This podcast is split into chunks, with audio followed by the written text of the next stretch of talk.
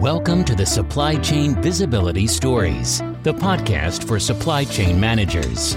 Brought to you by Acsis, the 100% supply chain visibility cloud solution provider. Supply Chain Visibility Stories is hosted by Bill Wall, a technology industry veteran and enterprise software professional.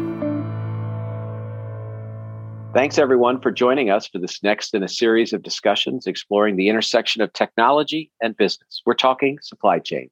Our podcasts are designed to be brief and focused, and we're hoping this format inspires our audience to think about how technology impacts their own organizations and to engage with us here at Acsis. We'll have information about how to engage with the series and our guests at the end of today's program. Hello, everyone. I'm Bill Wall, and I'm honored to be the host of this series brought to you by Acsis. As always, I'm fascinated by the business challenges faced by companies and how those challenges can be addressed by technology. And we've had a focus on the supply chain in this series. Our topics have ranged from broad macro trends to global systems integrations and so called edge devices, all around a really renewed focus on global supply chains. And as we move through what has been a full year of the podcast, today we take a moment for some reflection on the series and the state of the industry. Our special guest today is Jeremy Coote, CEO of Acsis. Jeremy, welcome back to the program. Thank you, Bill. Great to be here. Well, we've been having these discussions for about a year now, and the topics have been wide and varied. Uh, we've talked about transportation snarls, ships blocking the Suez Canal, then the pandemic slowing down port shipments, geopolitical issues, of course, like the war in Eastern Europe. All of a sudden, supply chain is very much in the news everywhere we look. What stands out for you, Jeremy, as we look back over the last 12 months? Well, I think the main thing is people are realizing they just don't know where their things are, whether it's inventory, whether it's uh, transport inventory, and they're struggling. And without that level of information, it gets hard to make the right decisions. Well, it's been kind of fascinating for me to hear you say that. You and I have a shared history that goes way back um, to the early 2000s when we both worked at SAP and we both had a focus on supply chain. To hear you as a CEO today talk about people in business still not aware of where their finished and in progress goods are is actually kind of amazing. It is. It is to reflect on it. I mean, ERP and SAP did great things um, at a macro level, but now people are starting to understand that while they understand the process, they don't understand the exact status. And so we see a requirement now to get to the next level of granularity to start serializing or uniquely identifying at the item level to give you that next level of visibility. Is it the nature of these macro trends that has renewed the focus? Because clearly, people have an understanding of the business process of supply chain, or is it the availability now of so-called edge technologies that make a whole new level of transparency possible? What what do you think's driving it, or is it all of it? Well, I think that the challenge is that people, for the most part, have a decent idea of what's going on in their enterprise, but they certainly don't have visibility into partners, whether it's 3PLs uh, that are transporting their items or uh, other practitioners in their manufacturing process. And so it's really hard to get a, a cohesive uh, status across the supply chain. Do you think that's a more a reality for finished goods as opposed to in progress materials, or is that a challenge across the the beginning to the end of the supply chain? Yeah, so we're seeing both ends. So there is the ongoing requirements around understanding the ingredients, the components of your product, and where they came from. Uh, are they sustainably produced? Are they? Uh, can you trace back to the initial component manufacturer, all the way through to the manufacturing process itself, and then the tracking of the finished goods at the other end? So, depending on what industry you are, uh, you have different requirements on this end to end supply chain visibility.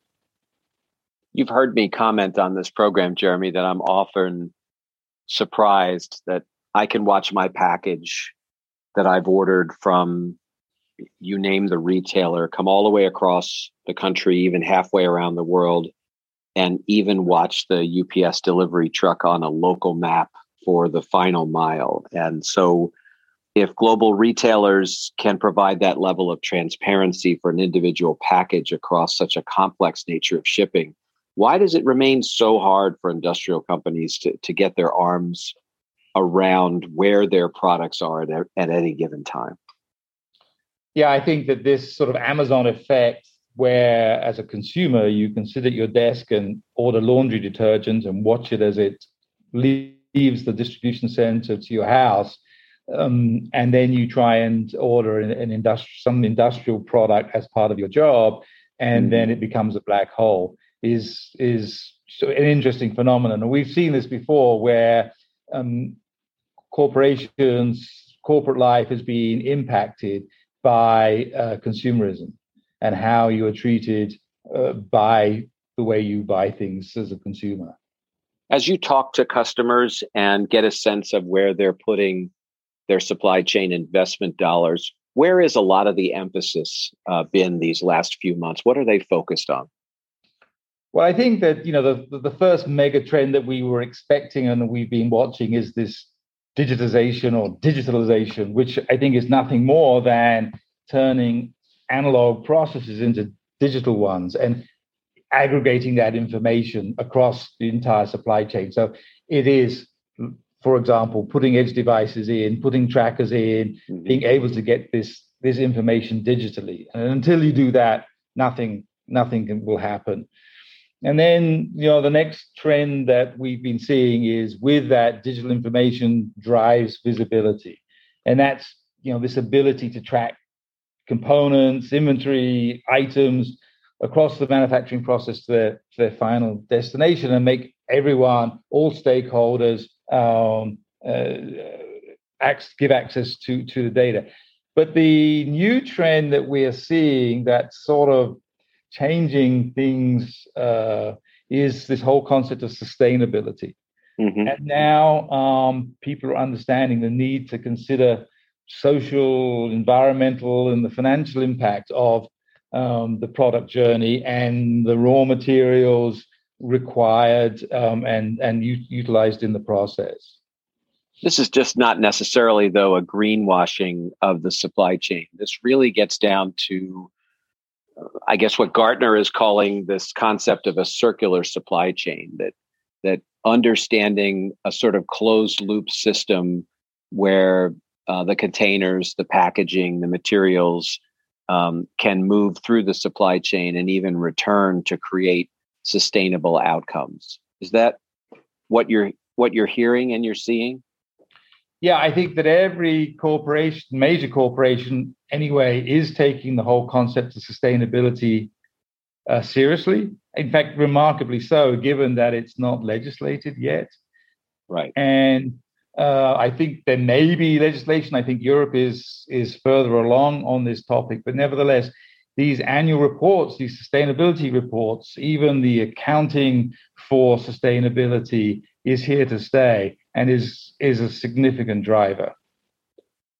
When you talk to customers, are they focused most about the gains that they can more easily capture in reducing waste and in reusable packaging? Is that a lot of where that's coming from? It's starting. It's starting, although I think that we're seeing the sustainability teams siloed from the operational teams, and that is slowly starting to change. And in fact, um, you know that there's a, a, a an excitement uh, that changing up distribution processes can actually drive sustainability um, opportunity. For your customers, for the industry, this isn't simply just meeting sustainability goals. There is that nice place where not only are you seeing a positive sustainability outcome, but the supply chain gets more efficient, um, moves faster, uh, reduces risk because the transparency increases. That's ultimately the goal here, right? To see where those lines cross and, and get wins in lots of different locations. Data is at the center of that. Absolutely. Absolutely. And, you know, the one thing that we have been uh, seeing over the last year and started to really focus the company on is this uh, focus on returnable transport items, whether that's totes, um, mm-hmm. cases, pallets, cylinders, uh, whatever um, the, the, the mode of transport is used, and that's right. a move a move away from corrugate to plastic, and then this whole concept of embedding um, in the device a, a tracking unit, a tracker.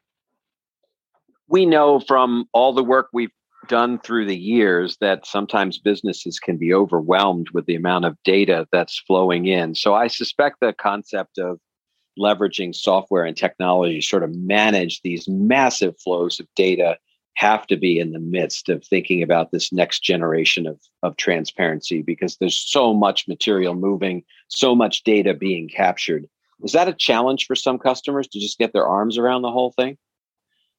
Well, you're right. We're talking about the creation of a massive net new data set around information that's never been captured before.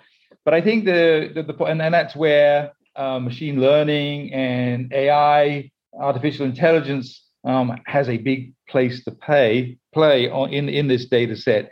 And you know, people come to me when we're talking with customers. They're saying, "Look, don't tell me about the 95% of things that moved and arrived exactly as uh, we thought they would.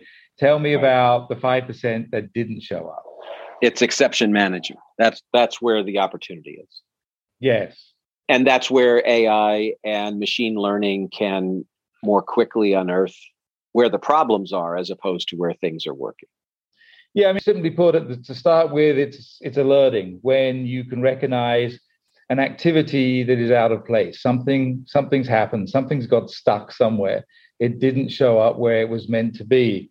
But then over over time, you can start to um, add more um, prescriptive measures where you can um, actually learn from processes and obviously the the whole goal is to, to create a level of autonomy when something has gone awry that the system then self corrects to source other inventory that's close by um, to substitute.